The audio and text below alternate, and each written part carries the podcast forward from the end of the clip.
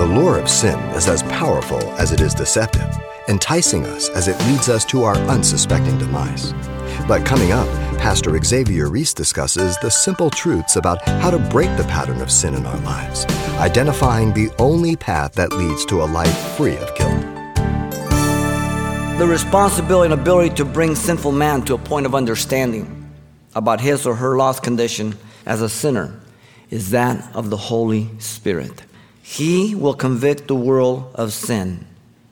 The word convict means to rebuke with a sense of conviction suggesting shame, where the person sees their failure, they sees their, they're missing the mark, sees their fault, and acknowledging it and experiencing the acknowledgement of that. That's what the word means. But what does he want to convict them of? Sin. Hamartia simply means to miss the mark. The mark is perfection, for God is perfect in holiness. He's the epitome of perfection, the epitome of holiness. In fact, Paul tells us, as you know, in Romans 3 uh, 10 through 12, that as it is written, there is none righteous, no, not one. There is none who understands. There is none who seeks God. They all have turned aside. They have come altogether unprofitable. And the word unprofitable is a word that is used for rotten produce. If you've ever worked produce in the market, you know that and after two days, you don't get no returns on produce. You throw it away. Unprofitable. There is none that does good, no, not one. So the entire human race is guilty before God, as Paul says in Romans.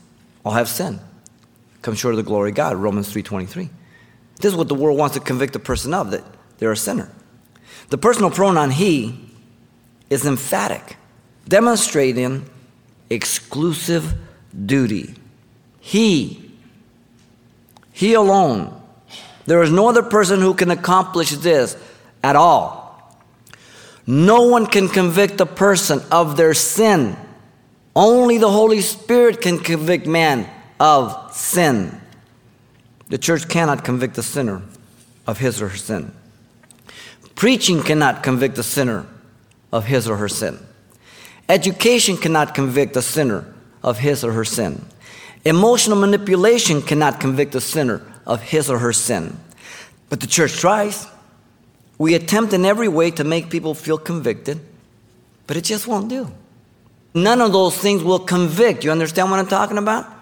And too often the church and people put the emphasis on those other things, and everything is real mechanical. Now, though the Holy Spirit is the only one who can convict a sinner in the world of sin, God has chosen the believer to work through. And when someone responds, we should be the very first to know that it's the Holy Spirit who's convicted them. You've been listening to Simple Truths with Pastor Xavier Reese, a daily devotional of the enriching and precious truths found in God's Word. Hear this program again by following the radio listings link at calvarychapelpasadena.com. The studies you hear on Simple Truths are also available on CD.